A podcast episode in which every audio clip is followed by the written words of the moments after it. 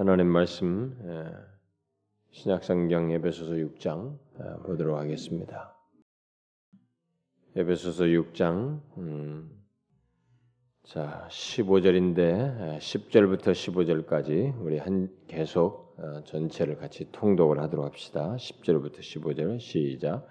정말로 너희가 주 안에서와 그 힘의 능력으로 강건해지고 마귀의 괴계를 능히 대적하기 위하여 하나님의 전신갑주를 입으라. 우리의 씨름은 혈과 육에 대한 것이 아니요 정사와 권세와 이 어둠의 세상 주관자들과 하늘에 있는 악의 영들에게 대함이라. 그러므로 하나님의 전신갑주를 취하라.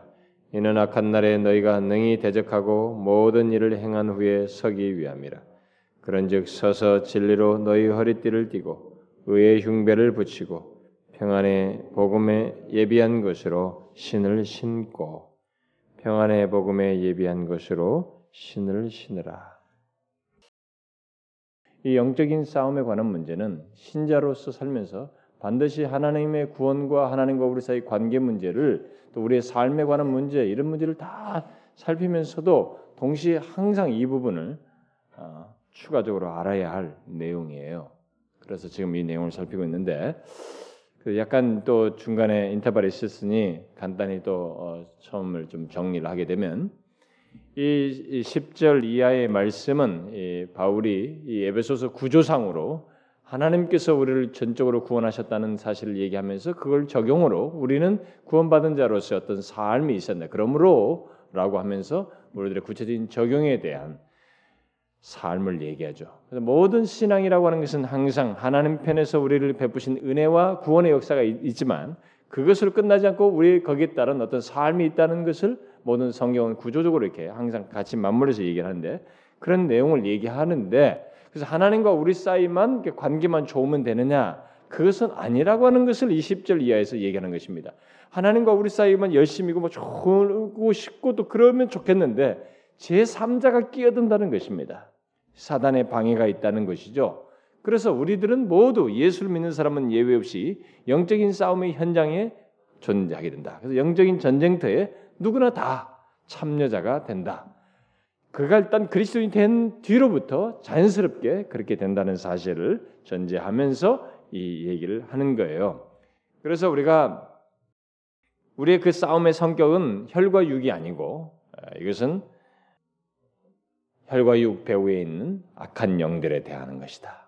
어? 제가 주일날 오전에도 잠깐 얘기했는데 악한 영들에 대하는 거예요. 막 아유 왜 이렇게 아내가 이렇게 악하냐, 남편이 이렇게 악하냐, 근데 그 악한 배후에서 우리를 흔들고 결국은 이쪽이 악한 것까지는 뭐 있을 수 있어요. 근데 그것을 통해서 나를 하나님께로 나아가는데 여러 가지로 흔들고 좌절케 하고 낙심케 하고 혼란케 하고 이런 일들을 결과적으로 주도하고 그걸 유혹하는 이런 일을 하는 일은 결국 배후에 사단이 역사하기 때문이다. 악한 영이다. 그래서 우리는 우리의 싸움은 혈과 육이 아니고 이런 악한 영에 대항하는 싸움이다라는 사실을 아, 성격으로서 이 얘기를 해주고 있어요.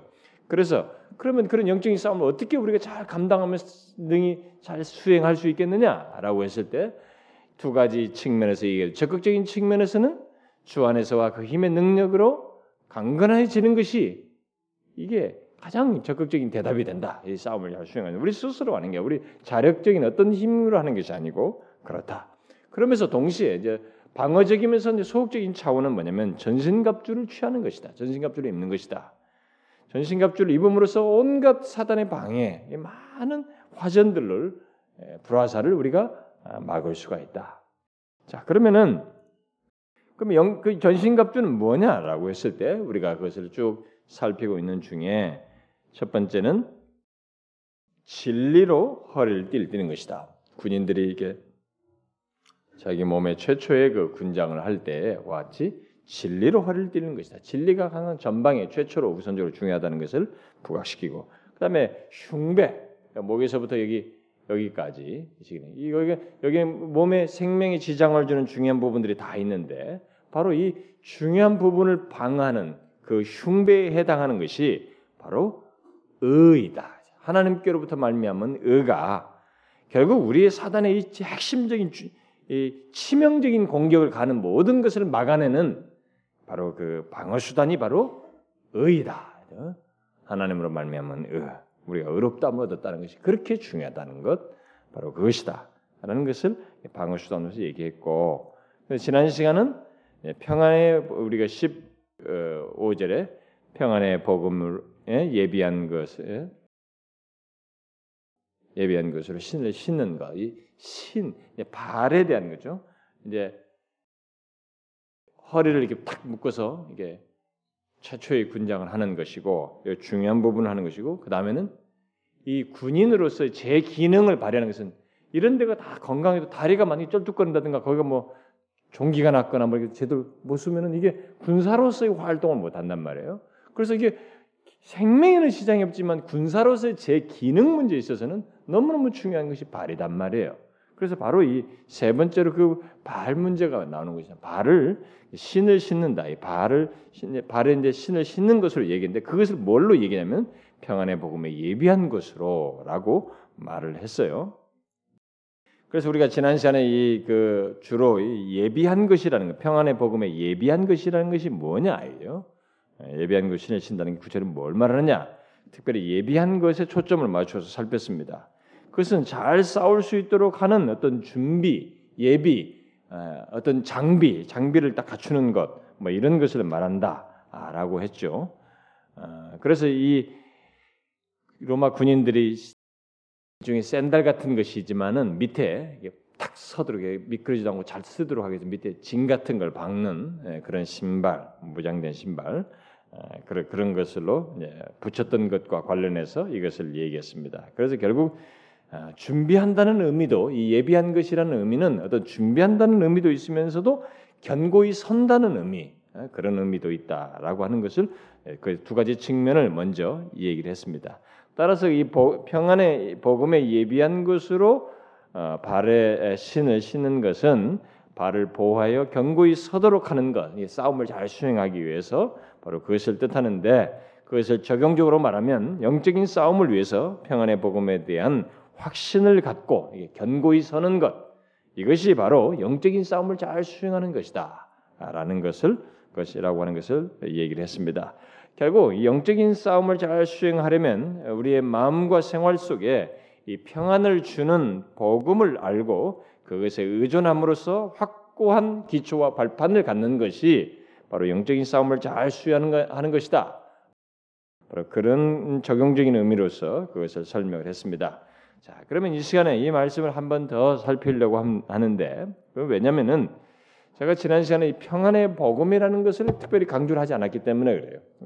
비록 뭐 이게 길진 않아도 그때 이것을 덧붙이기는 좀 시간적으로 너무 오바되고 그래서 이걸 못했는데 그래도 여참에 이것을 결국 해야 되지 않겠나. 그래서 지난 시간은 예비한 것으로 신을 신는다는 것에 많은 강조점을 두었어요. 그래서 오늘은 이 평안의 복음이라는 것을 왜 여기서 영적인 싸움을 사용하는데 이, 기, 이 발이 견고 확고히 서는 것, 이 확고히 서는 거 있잖아요. 이 견고히 서는 것.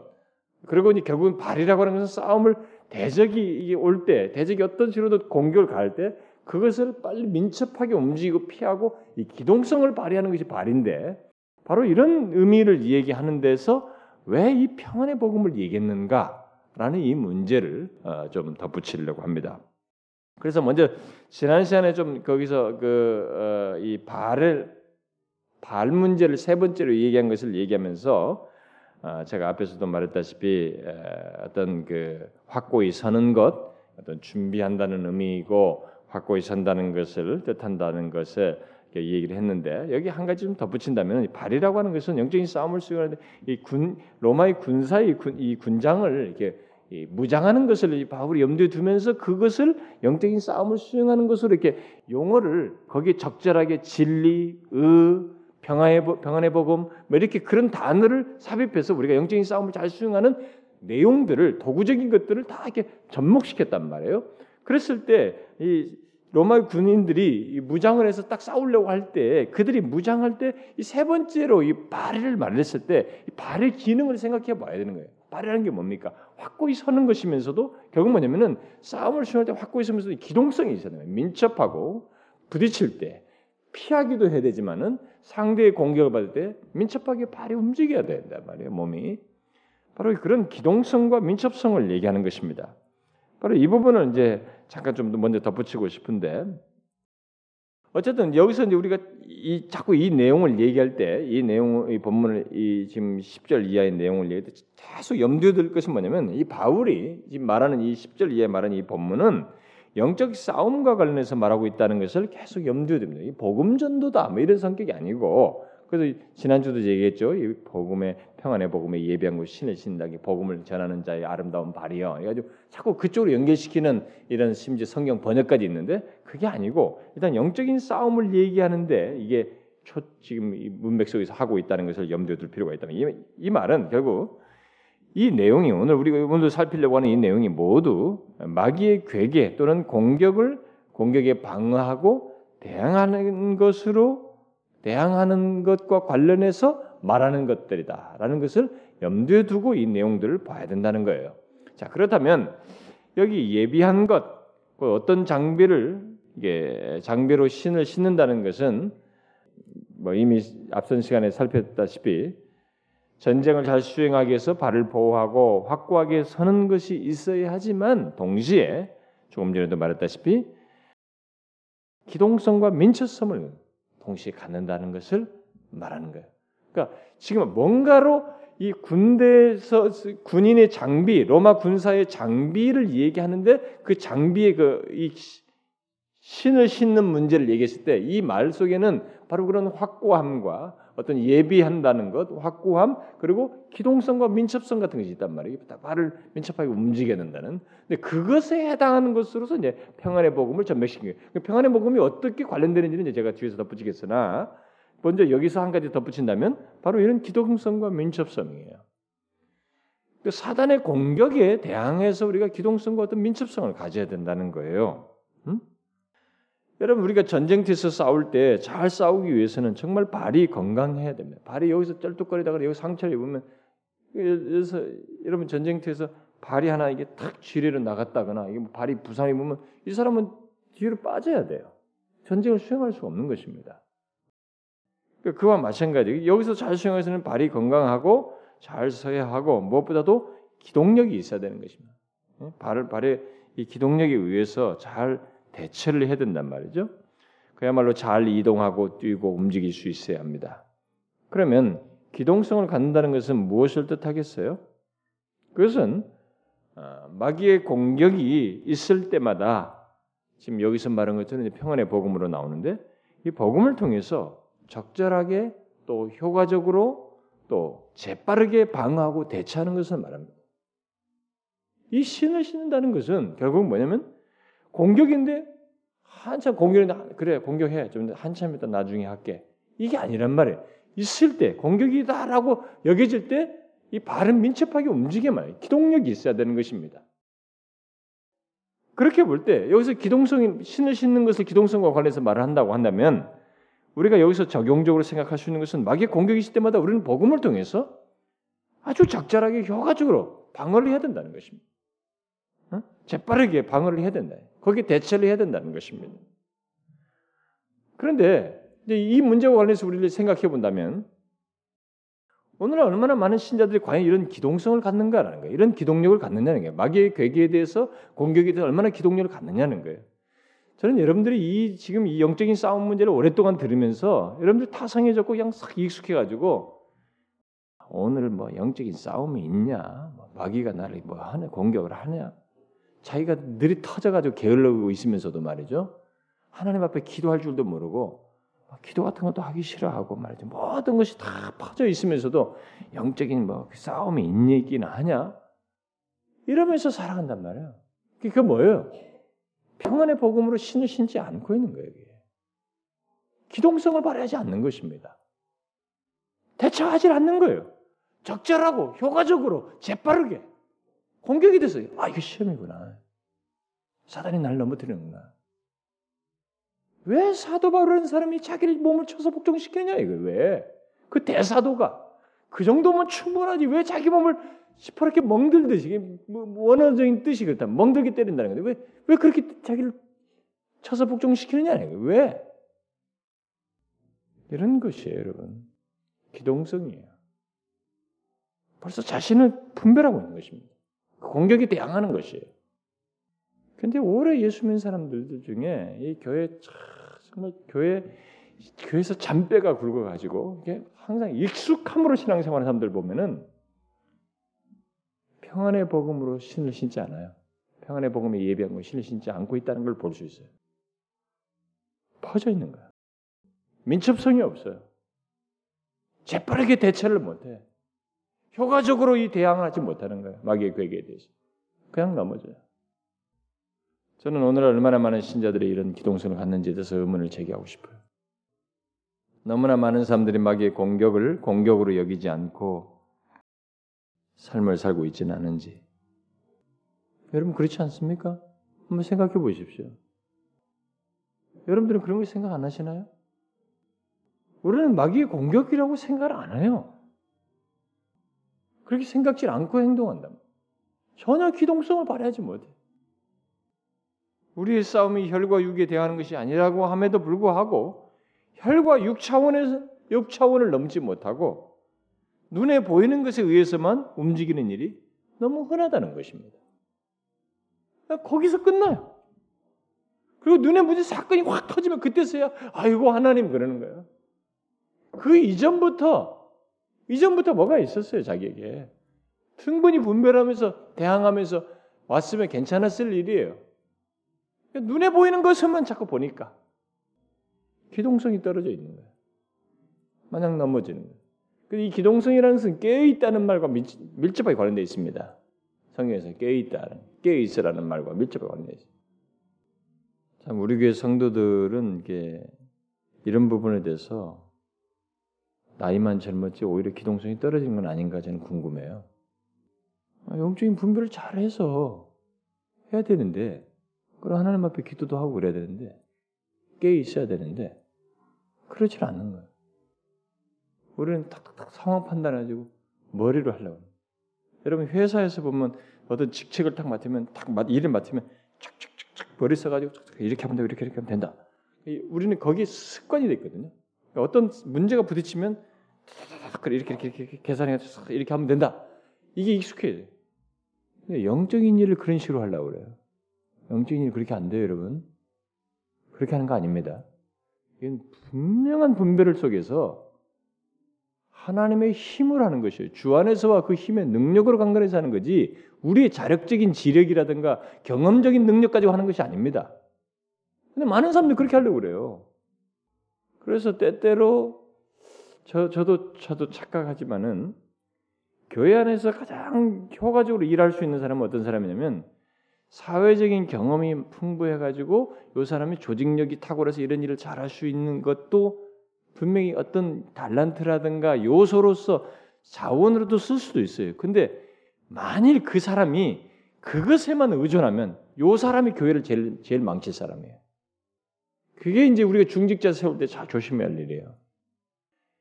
저 같은 사람도 깜빡 속아 넘어갈 수 있는 거예요. 아, 이 사람이 사회 속에서 이런 걸 이게 조직력이 탁탁탁 잘하고 사회적으로 경험이 많으니까 이거 교회에다 다 쓰면 되겠구나. 이게 일 잘하겠다. 빨리 맡기고 싶은 우리가 충동이 사로잡혀요. 근데 그것이 잘 쓸 수도 있어요. 근데 그것만 의존하면 그 사람이 위험해요.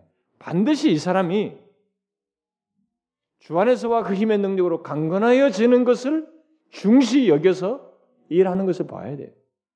하나님을 의지하느냐, 이런 기동성을 갖느냐, 깨어서 기동, 주님을 의지하느냐라는 이 기동성 문제를 봐야 되는 것이. 그게 없으면, 오, 이 사람이 오히려 교회를 망칠 수 있어요. 그래서 사회적으로 똑똑하고 괜찮고 여러 가지 능력이 있는 사람인데 이것이 있는지 여부를 파악하는 게 항상 숙제예요.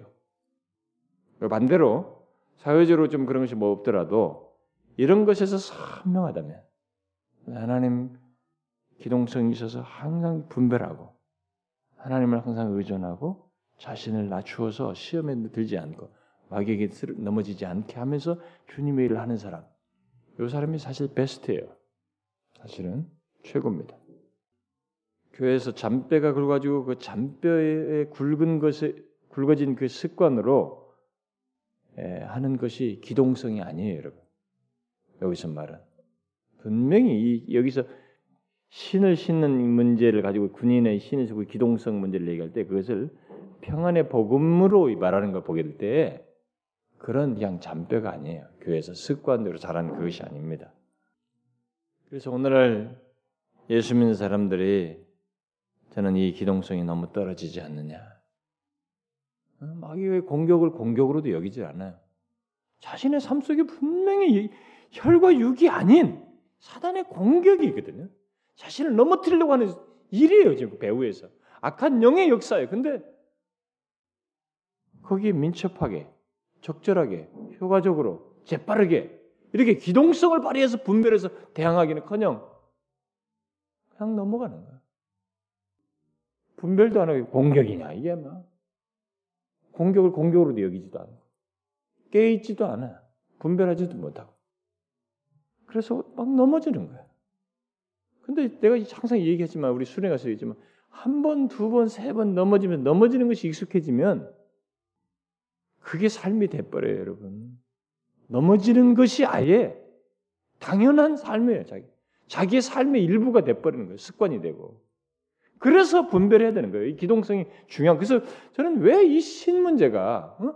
진료 저 최초의 이 군사로서 무장하는 딱 통째로 된 옷을 딱 이 배를 묶는 허리띠를 묶는 바인딩하는 이것이 먼저 딱 있어야 된단 말이에요. 그러니까 이 허리띠를 묶는 죄는 최초로 말하고 가장 중요한 부위를 막는 이 흉배 문제를 얘기한다면 발이 세 번째로 나온 것에서 우리는 퀘션이 생기는 거예요.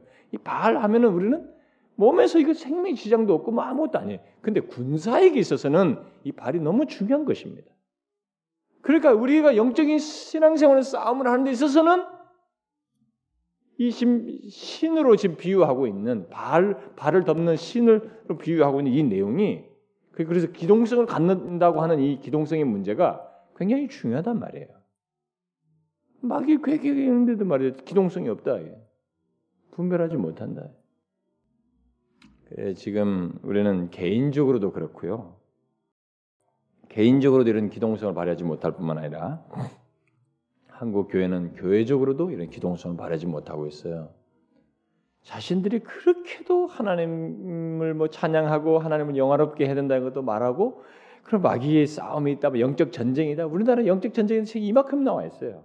어? 번역된 책들 이렇게 많아요. 그럼에도 불구하고 교회들끼리 싸워. 자기 안에서 성도들끼리 싸우고 심지어 교회가 서로 고소하고 맞장구 서로 난리예요. 기동성이 없는 거예요. 어? 결국 뭐냐? 평안의 복음에 예비한 것을 신을 신지 않고 있는 거예요. 너무 재밌잖아요. 참 너무 안타까워요. 오늘 한국 교회를 보면 정말 교회가 더 이상 힘을 발휘하지 못하도록 스스로 힘을 다 소진시키는 일들을 교회들이 나섰어요. 교회들이 너무 부유해져서 그래요. 돈이 많아졌어요. 그러니까 1세대가 지나고 나면 개척 세대가 지나고 나면 그 뒷세대들은 개척 세대의 그 정신을 모르기 때문에 눈에 보이는 것이 명예와 교회 체제 유지와 그 다음에 있는 교회 자산 여기에 눈이 팔리는 거예요. 그래가지고 난리예요. 그래서 이 지금 지구상에 있는 기독교회 중에 교회 중에 가장 위험한 교회 구조를 가지고 있는 것이 한국 교회예요. 왜냐하면 Anglican이나 스카틀랜드 이런 데 보면 of Scotland, of England는 다 국가교회 소속이에요. 침례교를 할지라도 침례교 교단에서 다 관리해서 교회 재산이 있으면 교회 재산은 다 교회에서 통과하게 돼 있어요. 우리는 총회가 있지만은 이건 형식이에요. 교회 재산은 뭐 노예에서도 할 수도 있고 뭐 법적으로 하긴 하지만은 실제적인 실권은 각 개교회가 가지고 있기 때문에 개교회가 싸우면 손을 못 써요. 그러니까 교회들마다 재산 싸움을 해가지고 매 교회에서 해결 못하니까 세상 법정에 호소를 하고 그러니까 세상 법정이 지금 골머리를 앓는 거예요 교회들 때문에. 옛날에 초기에는 교, 우리나라 법, 법, 법정의 원리가 뭐였냐면 교회는 교회법으로 해라 이것이었습니다. 근데 이게 이제 안 먹히고 자꾸 오니까 이제 교회법으로 안 되는 것을 교회법을 좀 참조하되 세상의 기준, 이 세상의 법을 가지고 교회를 탁탁탁 잘라버리고 있어요. 몇 퍼센트 가를 때는 이렇게 해라. 재산 이렇게 나눠라. 3분의 2만 되면은. 이게 이제 판례법으로 남아버렸어요. 우리나라에. 아주 비참해졌어요. 그래서 이렇게 된 교회 구조를 가지고 있다면 한국 교회는 앞으로 2세대, 3세대로 가면 큰 문제가 생길 거예요. 지금 벌써부터 등장하잖아요. 여기 지금 광성교회부터 지금 돈 싸움이에요, 사실은요. 광성교회인데 이게 돈 싸움이거든요. 명예 뭐 이런 것도 있지만 사실 배후에는 이 재산 싸움이에요. 건물 소유 그걸 이용하는 문제가 있는데 이건 아무것도 아니에요 지금. 앞으로 더 터질 일이 많다고요. 근데 중요한 것은 뭐냐면 이런 것은 껍데기라는 거예요. 그 배후에서 사단이 우리를 갖고 논다는 거예요. 큰 무리를 이 큰 회중을 막 휜, 휜다는 거예요. 이렇게 막 좌우만 맘대로 흔든다는 것입니다. 근데 우리가 이, 이거 하나도 못한다는 거예요. 기동성은 두지치고 영적인 싸움이라는 이해도 못한다는 거예요. 혈과 육에 대항하는 것이 아니라는 것을 간파하지 못하고 행동하지 못한다는 거예요. 너무 안타깝잖아요. 교회적으로 개인적으로 이 기동성을 상실한 것은 참 안 좋아요. 한국 교회가. 자 질문해 보세요. 여러분들은 여러분들 일상생활 속에서 아 이게 사단이 나를 미혹하는구나. 혈과 육이 아니라 그 배후에서 아, 나를 이렇게 결국 하나님께 나아가는 이 마음을 낙심시키고 불안케 하고 나를 두려워하게 하고 나를 이렇게 주님으로부터 멀어지게 하는 이 괴계구나. 이걸 분별하면서 거기 민첩하게 적절하게 효과적으로 재빠르게 대처합니까? 분별해서 이런 기동성을 발휘하나요? 복음으로 그렇게 합니까? 바울이 지금 그걸 얘기하는 거예요. 로마 군사에게 이 민첩한 발을 잘 무장해서 발이 건강해서 잘 견고해서 민첩한 것이 중요한 것처럼 영적인 싸움에서도 우리가 민첩해야 된다 이거예요. 사단의 공격이 있으면 공격이라는 걸 빨리 파악하고 민첩하게 적절하게 효과적으로 대처해야 된다. 방어해야 된다는 거예요. 못하면 자꾸 먹힌다. 자꾸 넘어지고 비참해진다는 거예요. 결과적으로 우리는 비참해져요. 결과적으로 낙심하게 돼요. 얼마나 많은 신자들이 그렇습니까? 저는 이 로이존스 목사가 이 어, 본문을 강의하면서 뭐 좀, 좀 다르게 해석하더라고요. 이 기동성 문제를. 근데 제가 볼 때는 제가 설명한 것이 제가 설명해서가 아니라 이게 여러 가지 성인들 볼때 이게 기동성 문제를 얘기할 때는 발의 문제를 얘기할 때는 가장 오히려 더 적절하다고 저는 생각이 돼요. 근데도 참조할 만한 내용을 얘기하더군요. 음, 이 기동성 문제를 얘기해요. 발에 신을 신는다. 이 신을 신다는 것이 바로 어떤 확고함과 기동성을 말한다. 이 청교도도 이제 그렇게 다른 사람들도 이제 많이 얘기하는데 학자 주석자들도 근데 그것에 착안해서 이제 기동성 문제를 얘기하는데 조금 다른 차원에서 얘기하는데 이것도 좀 참조할 내용이 있어서 제가 잠깐만 읽어, 인용해 드릴게요. 자, 그러면 이것을 이것은 이제 기동성 문제를 어떻게 영적으로 적용해야 합니까? 적용합니까? 적용 문제를 얘기하는 거예요. 첫째로 우리들이 느릿느릿해서는 안 되며 발이 무거워서도 안 되며 또 발을 질질 끌어서도 안 된다는 것입니다. 성공적인 전진을 함에 있어서 게으르고 활기 없는 그리스도인의 행실처럼 치명적인 것은 없습니다. 아, 보통 사람들에게 왜 예배드리러 오지 않는지, 왜 그리스도인이 아닌지 물어보십시오. 그러면 여러분은 그들의 대부분의 대답에서 둔하고 생기가 없기 때문임을 알게 될 것입니다. 사람들이 우리들에게 보면서 생기가 없기 때문이라고 말한다는 거예요. 그는 교회 안에는 아무것도 없고 생명이 없다고 말합니다. 물론 그가 말하는 것에 타당한 것들이 많이 있습니다. 여러분은 그가 그와 같이 말하는 근거를 찾기 위해서 전형적인 그리스도인과 전형적인 세상 사람과 비교하고 대조해 보아야 합니다. 겨울철 토요일 오후 축구를 관람하는 열광적인 사람이나 경마에 가는 사람을 보십시오. 영국에서는 뭐 축구가 거의 종교예요. 보십시오. 외치고 흥분하는 소리를 들어보십시오. 그들의 운동이나 혹은 관심 있는 것이라면 무엇이든지 따라가는 사람들을 보십시오. 그들은 시간에 늦지 않기 원하고 가장 좋은 좌석을 원하고 그 운동이 계속되길 원합니다. 축구가 빨리 끝나는 걸 너무너무 아쉬워요. 5분 남았다면 막 속을 조이면서 아, 보죠. 그들은 그것이 끝날 때는 아쉬워합니다. 그러나 일요일 아침 아침에 일요일 아침 예배 드리러 가는 그리스도인과 비교해 보십시오. 그들은 아침에 일어날 때 교회에 갈 것인지 아닌지 확실하지 않습니다. 그러나 결국 그것이 의무이기 때문에 예배 시간에 예배 시간이 길지 않기를 바라면서 가기로 결정합니다. 여러분은 예배드리러 갈 때 자신이 세상에서 가장 즐겁고 감격적인 것을 하고 있다고 생각하십니까? 여러분은 기쁨이 충만합니까? 우리는 다른 사람들과 비교할 때 어떠합니까? 성실하지만 활기 없는 그리스도인은 여러 면에서 복음의 가장 중요한 중요한 면을 부정합니다. 성실하긴 한데 활기가 없는 크리스찬. 이 사람들은 복음의 가장 중요한 면을 부정한다는 거예요. 교회로 달려가 그곳에서 기뻐하는 대신 발이 무겁고 행동이 느리고 무기력한 사람이라면 그는 기독교를 잘못 생각하고 있는 것입니다. 여러분들은 각자 자신을 진찰해 보십시오. 이렇게 말했어요. 이런 면에서도 우리가 기동성을 생각할 수도 뭐 예배며 이런 것에서도 그런 것에 어떤 그 적극적인 행동에 생기 없는 이런 것을 속에서도 우리가 기동성을 생각할 수도 있다 이겁니다.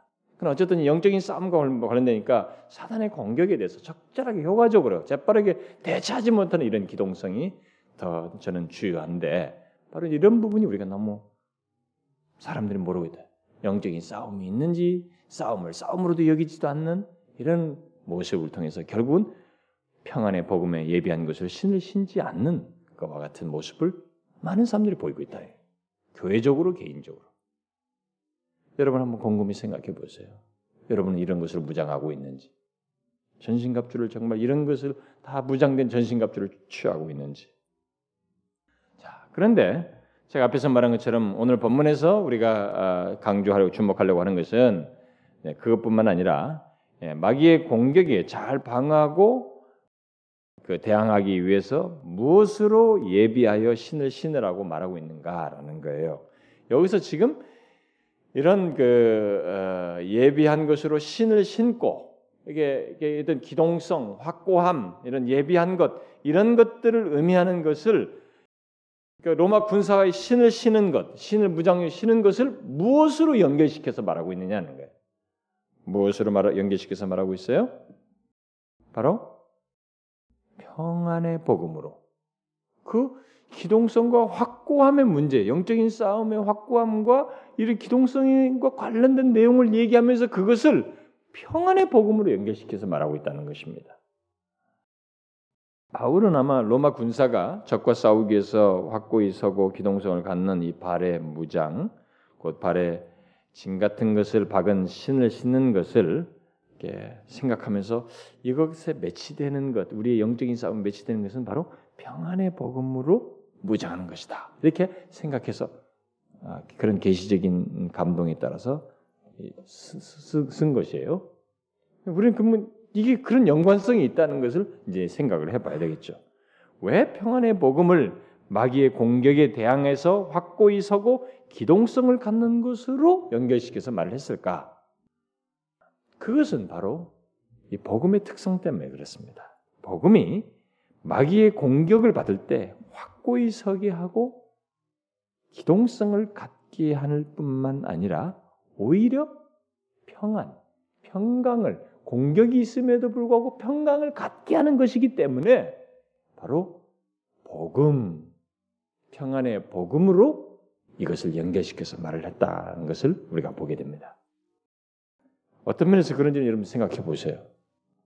다시 말해서 마귀의 공격이 있을 때마다 복음으로 무장하게 되면 확고히 서게 되고 오히려 평안하게 된다는 거예요. 저는 이것이 너무 명쾌해 보여요. 이, 이, 이 연결이 야, 어떻게 해서 말이지? 예를 들어서 그런 확고함과 기동성이 마귀의 공격에 대해서 그런 기동성이라면은 오히려 더 다른 것을 얘기하는 것이 더 좋은 바. 예를 들어서 막 기도라는 것을 한다든가, 우리 뭐 전투적 기도, 뭐 쾌속 기도, 뭐 하여튼 뭐 요즘 기도라는 이름도 하여튼 다행이에요. 뭐 하여튼 뭐 그런 뭐 아, 번개 기도, 번개 기도인가? 이런 제목도 책 제목도 많아. 근데 그런 것이 오히려 더 여기에 적절할 것 같다면 기동성 하면. 근데 야 놀랍게도 복음으로 얘기하고 있어요. 질문이 생기죠. 마귀의 공격에 확고히 서게 되고 기동성을 갖게 하는 이 평안의 복음. 이 복음이 그러면 구체적으로 뭐냐 이게 여기서 말하는 복음이 구체적으로 뭐냐 평안의 복음이라는 거. 우리가 복음은 잘 알다시피 음, 하나님께서 예수 그리스도 안에서 우리의 죄를 용서하시고 우리를 은혜로 대하신다는 거예요. 우리 사하시고 의롭게 하시고 뭐 구원하셨다는 은혜로 은혜로 우리를 구원하셨다는 사실입니다. 이 때문에 죄 가운데 멸망할 수밖에 없는 죄인 음, 죄인에게 있어서 어, 복음은 평안, 평강의 원천이 된다는 것을 연결지어서 말을 하고 있습니다. 복음이라는 것은 바로 그런 것이기 때문에 우리에게 바로 평안이 된다. 복음을 수식하기를 평안의 복음 이렇게 말했어요. 평강의 복음. 구약식으로 말하자면 샬롬의 복음. 단순한 전쟁 없는 상태의 피스가 아니라 성경에서 말하는 샬롬이에요. 샬롬의 복음 뭐 이런 거. 어, 평강의 복음. 예수님께서 말한 것처럼 요한복음에서 내 평강을 너에게 준다. 끼치노니 예, 그런 얘기를 하셨죠. 제가 하나 읽어드리면은 요한복음에서 주님께서 그런 말씀하셨죠. 음, 평안을 너에게 끼치노니 곧 나의 평안을 너에게 주노라. 내가 너에게 주는 것은 세상이 주는 것 같지 아니하리라. 너희는 마음에 근심도 말고 두려워하지도 말라. 바로 주님이 주시는 평강. 바로 그거예요. 근데 그게 원천이 어디냐? 복음이라는 것이. 특별히 사단의 공격이 있는 그 공격에 대항하는 데 있어서 이 복음이 답이면서 이 복음은 그 공격이 있는 가운데서도 평안의 복음이다. 샬롬의 복음이다. 어? 평강의 복음이다. 이렇게 말하고 있는 것입니다.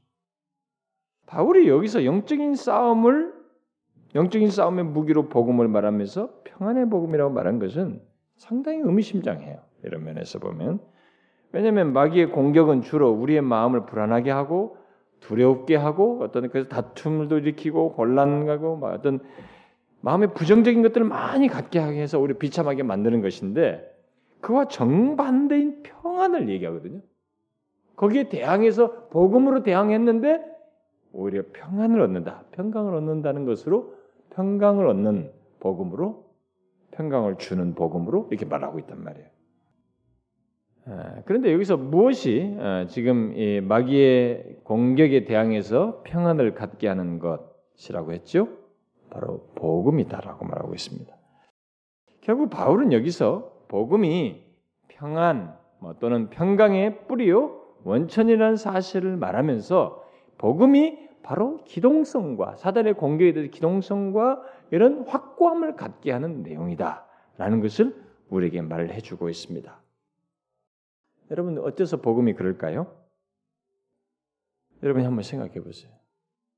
복음은 바로 예수 그리스도를 통해서 우리가 그 거룩하신 하나님, 죄에 대해서 참아보지 못하시는 그 하나님과 화목하게 되었고 화평하게 되었고 전혀 문제가 되지 않는 관계를 갖게 되었다. 이제 우리는 그래서 하나님과 화평한 관계를 갖게 됐다. 라는 것을 말하는 것입니다. 그더 이상 문제시하지 않는다. 복음이라는 것은 바로 그거예요. 예수 그리스도로 말미암아 우리가 은혜로 그런 놀라운 것을 입었다는 것이에요.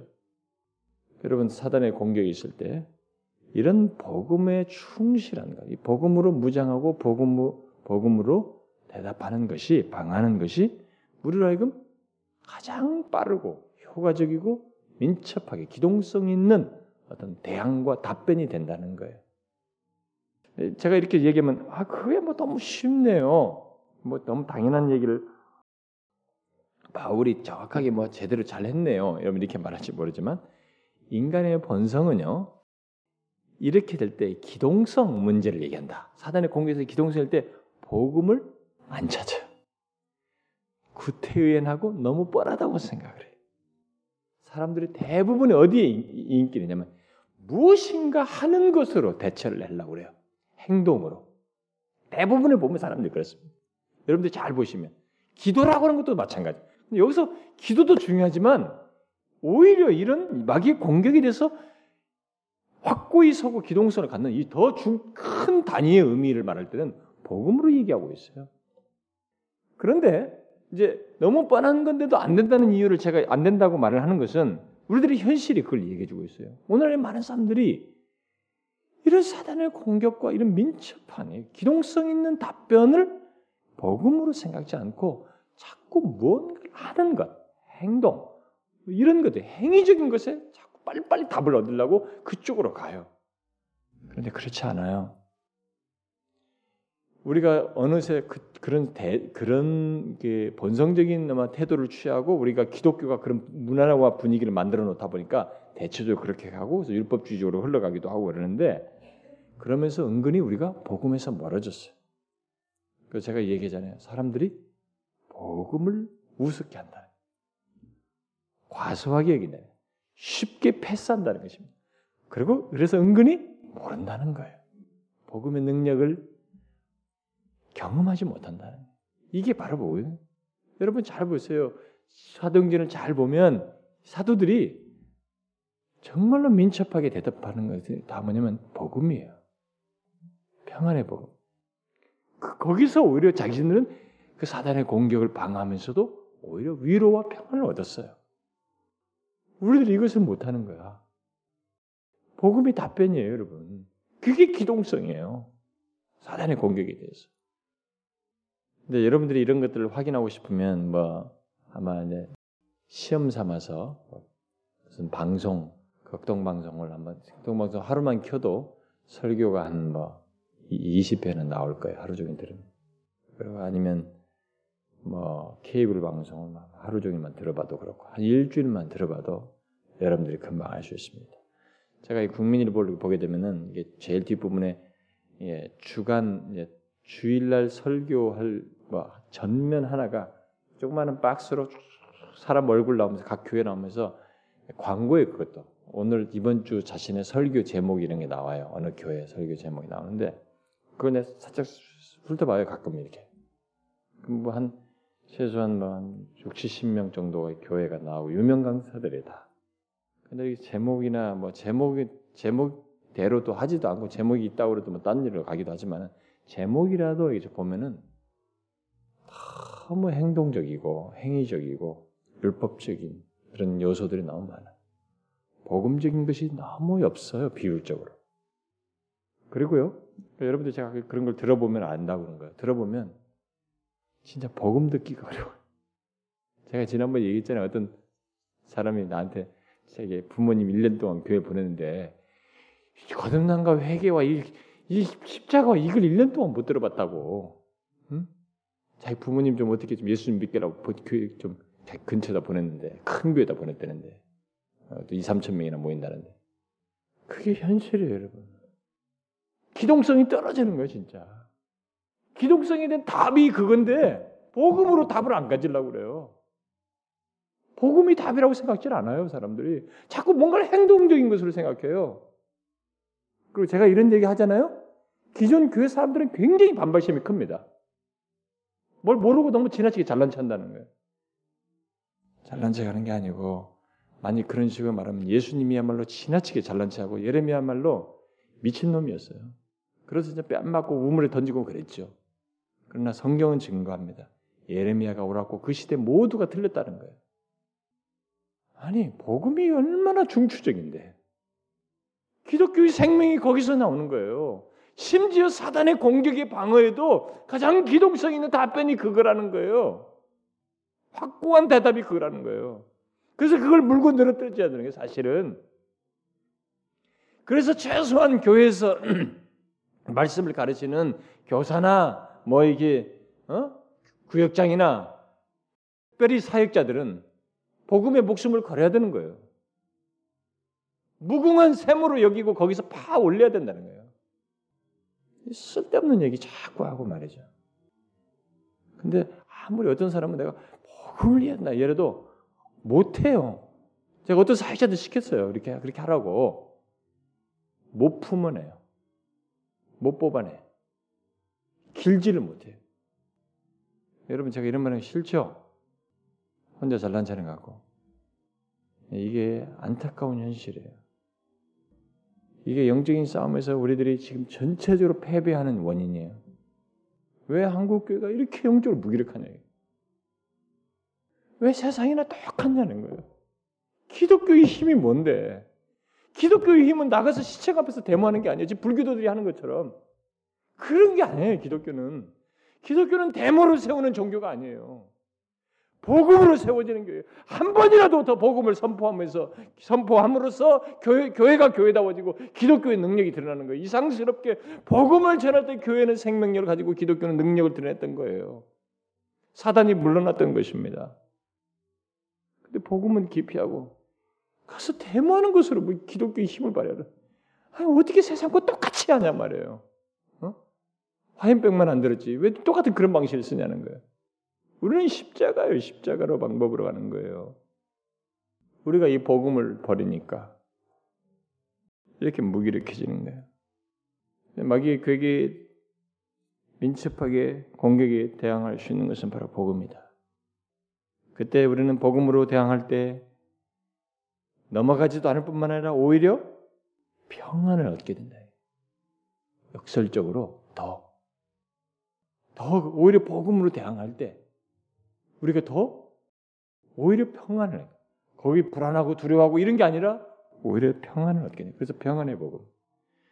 그래서 여러분 앞에서도 말했지만 평안, 평강의 원천은 복음이에요, 여러분. 그래서 진정한 평강을 얻는 유일한 길은 복음을 믿는 것이며 복음으로 무장하는 것입니다. 평강을 계속 누리는 것도 복음으로 무장하는 것이에요. 설사 마귀 공격이 있어도 마찬가지예요. 그것은 상관없어요. 복음을 무장하게 되면 더 평강하게 됩니다. 그러면 정말 복음을 믿고 무장하게 되면 복음으로 무장하게 되면 마귀의 공격이 있어도 평안하게 되는가? 복음을 믿고 무장한 자는 자신이 화목하게 하나님과 화목하게 되고 확고한 구원을 얻었다는 사실로 인해서 어떠한 것도 하나님 거룩하신 하나님과의 관계 속에 있다는 사실 때문에 마귀의 공격 속에서도 진짜로 평안을 얻게 됩니다. 복음으로 무장해서 하게 되면 만약 이것을 알고 싶으면 그 반대의 경우를 생각해 보면 여러분들이 더 쉽게 알 수 있어요. 여러분 한번 생각해 보세요. 여러분이 하나님과 화목하게 되었고 구원을 얻게 된 것을 의심한다고 반대 케이스로 그것을 못 믿어하고 의심한다고 한번 생각해 보세요. 그러면 여러분은 마귀의 공격에 대항할 수 있겠어요? 당연히 마귀의 공격에 흔들리게 되고 평강은커녕 마귀의 궤에 넘어져서 비참하게 될 것입니다. 영적 군사인 우리 그리스도인들은 하나님과의 관계가 분명해야 돼요. 왜냐하면 우리가 누리는 평안이 거기서 나오기 때문에 그래요. 그래서 만일 그것이 불분명하고 의심하게 되면 평안은커녕 불안과 함께 비참하게 돼요. 두려워하고 안타 뭐 이게 부정적인 정서들에 사로잡히게 되죠. 따라서 평안의 복음은 일차적으로 예수 그리스도로 말미암아 화목하게 되고 하나님과 화목하게 되고 하나님과의 관계 관계를 갖고 갖는 하나님과의 관계를 갖고 그 관계 속에서 갖는 평안이라고 말할 수 있어요. 그래서 실제로 성경에 보면 이 평화, 평강, 뭐 화평 뭐 이런 얘기 나올 때 다 바로 그런 맥락에서 얘기해요. 하나님과의 관계 속에서 우리가 평화를 다 갖게 된다. 여러분이 한번 성경 좀 찾아봅시다. 로마서 한번 5장을 봐요. 로마서 5장 1절과 2절 한번 읽어봐요. 1절에 시작. 그러므로 우리가 믿음으로 어렵다 하심을 얻었은즉 우리 주 예수 그리스도로 말미암아 하나님으로 더불어 화평을 누리자. 또한 그로 말미암아 우리가 믿음으로 서 있는 이 은혜에 들어감을 얻었으며 하나님의 영광을 바라고 즐거워한다. 예, 예수 그리스도 안에서 우리에게 주어진 것은 하나님과 영원히 화평하게 되는, 화목하게 되는 것입니다. 그리고 우리와 화목하게 하시면서 우리에게 평안을 주시는 분이 바로 하나님이신데 그 하나님이 거룩하신 하나님이에요. 그러니까 우리 그런 다이 관계 속에서 주시는 것이에요. 그 관계 속에서 주시는데 그 관계 가지고 계신 그분이 거룩하신 하나님이에요. 그러니까 사단의 어떤 공격이 있어도 이 거룩하신 하나님과의 내가 화목해 있거든. 네? 그분과 화목함에서 지금 여기서 말한 것처럼 우리 주 예수 그리스도를 말하고 하나님으로 더불어 화평을 누리자예요. 누릴 대상이기 때문에 사단의 공격이 있어도 우리가 이, 이 복음으로 무장하여서 대항하게 되면 오히려 화평하게 돼요. 오히려 평안하게 되는 것입니다. 하나님으로부터 하나님께서 주시는 평안이요 하나님과 함께하는 평안이며 하나님으로 말미암은 평안을 갖게 되는 것입니다. 제가 성경을 찾는다면 뭐 여러 군데 찾겠습니다만은 이런 것과 관련된 내용들을 생략하겠어요. 그래서 하나님이 주시는 평안, 예, 하나님이 함께하는 평안, 하나님으로 말미암은 이런 평안을 우리가 어떤 마귀의 공격 속에서도 흔들리지 않게 가질 수 있어요. 우리가 복음으로 대항하게 되면. 그런데 만일 이 평안의 복음으로 무장하지 않고 오히려 그 불안과 의심과 염려 속에서 살게 되면 우리는 마귀와 싸울 수 없습니다. 싸우기 어려워요. 오히려 패배하죠. 여러분이 상상해 보세요. 불안해하고 걱정하며 염려하는 군인을 한번 상상해 보라고. 여러분들 영적인 싸움을 하면서 불안해하고 염려하고 이런 군인 같은 모습을 취한다고 생각해 보세요. 제대로 싸움을 수행할 수 있겠어요? 그래서 바울은 바울은 우리들이 하나님과의 관계 속에서 부유함을 얻기 위해서도 아무것도 염려하지 말라고 했지만은 동시에 마귀에게 넘어가지 않고 그의 놀잇감이 되지 않기 위해서도 아무것도 염려하지 말라고 한 거예요. 우리가 염려하게 되면 군인 역할을 못해. 영적인 싸움을 수행하지 못해. 마귀의 놀잇감이 되는 거예요. 그래서 염려 대신 하나님과 화목하게 된 것을 믿고 하나님을 의지하며 그에게 아랠 때 평강의 하나님이 우리에게 우리를 지키신다. 이렇게 빌립보에서 바울이 말하잖아요. 그러니까 거기서 평강의 하나님이 지키신다는 거예요. 그러면 왜 그냥 하나님이 지키신다는데 왜 평강의 하나님이 지키신다냐? 바로 그것을 우리가 소유한다는 거예요. 평강을. 그걸 소유하고 경험한다는 거예요. 그래서 여러분이 그 내용을 한번 집에 가서 찬찬히 묵상해 보세요. 우리가 익숙한 말씀이지만 한번 찾아보세요. 여러분 그 빌립보서 말씀을. 빌립보서 4장 빌립보서 4장 6절과 7절 한번 읽어봐요. 시작. 아무것도 염려하지 말고 오직 모든 일에 기도와 간구로 너희 구할 것을 감사함으로 하나님께 아뢰라. 그리하면 모든 지각에 뛰어난 하나님의 평강이 그리스도 예수 안에서 너희 마음과 생각을 지키시라. 그러니까 우리 안에 바로 하나님의 평강이 역사하는 염려하며 걱정하고 불안해하게 되면 영적인 싸움을 수행하지 못해요. 오히려 패배. 그래서 하나님을 믿고 사실 평강의 하나님께서 우리에게 평강을 주실 것을 믿, 이 하게 하는 것을 믿고 오히려 복음으로 대항하면서 우리가 나가게 될 때 영적인 싸움을 잘 수행할 수 있고 군사로서 제 역할을 할 수 있는 것이. 그래서 여러분 군사는 영적인 싸움을 하는 우리 그리스도인은 바로 이런 면에서 평강을 선택적으로 갖는 것이 아니고 우리는 평안을 이 평강을 소유할 수 있는 사람이에요. 그리고 소유해야 하는 사람입니다. 그러니까 우리는 예수 믿는 사람들이 이제 가끔 이런 생각을 하죠. 아, 그것은 평강을 생각 아주 특별할 때나 하나님께서 특별히 은혜를 주실 때나 마음에 좀 평안이 생기는 거 이렇게 생각하는데 오히려 이 문맥 같은 걸 보면은 바울이 보면 우리를 염려를 시키게 하는 요소가 많은데도 우리가 영적인 싸움을 수행하는 자로서 복음으로 무장하고 그걸 분별하여 오히려 불안하지 않고 아무것도 염려하지 말고 하나님이 계시니 하나님을 신뢰함으로써 이 평강을 소유하고 평강을 결국 드러내는 자 바로 그런 자의 모습을 우리가 가져야 된다는. 우리는 그럴 수 있는 사람이라는 거죠. 그게 오히려 우리의 모습이라는 거예요. 근데 우리는 이런 것을 굉장히 스페셜한 케이스만 해당되는 걸로 알아요. 그렇지 않아요, 여러분.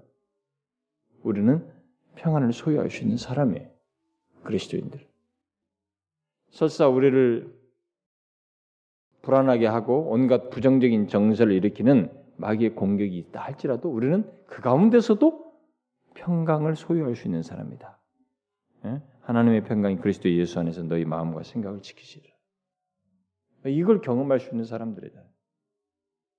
그래서 우리는 두려워하고 염려하는 것 대신에 하나님과 그 거룩하신 하나님과 화목하게 된 자이고 평강의 하나님께서 우리를 지키시고 계속 평강 가운데 있게 하시리라는 것을 기억하고 믿고 실제로 그렇게 하실 것이라는 걸 믿고 그야말로 이 평안의 복음을 붙들어야 한다는 거예요.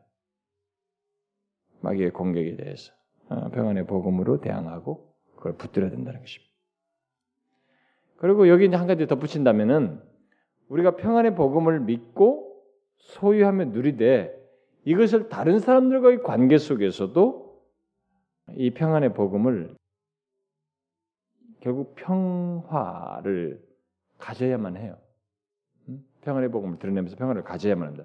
왜냐하면은 우리가 다른 사람과의 관계 속에서도 평화하지 못하게 될 때 그 빈틈은 사단의 우리를 공격할 수 있는 막 큰 빈틈을 주는 것이.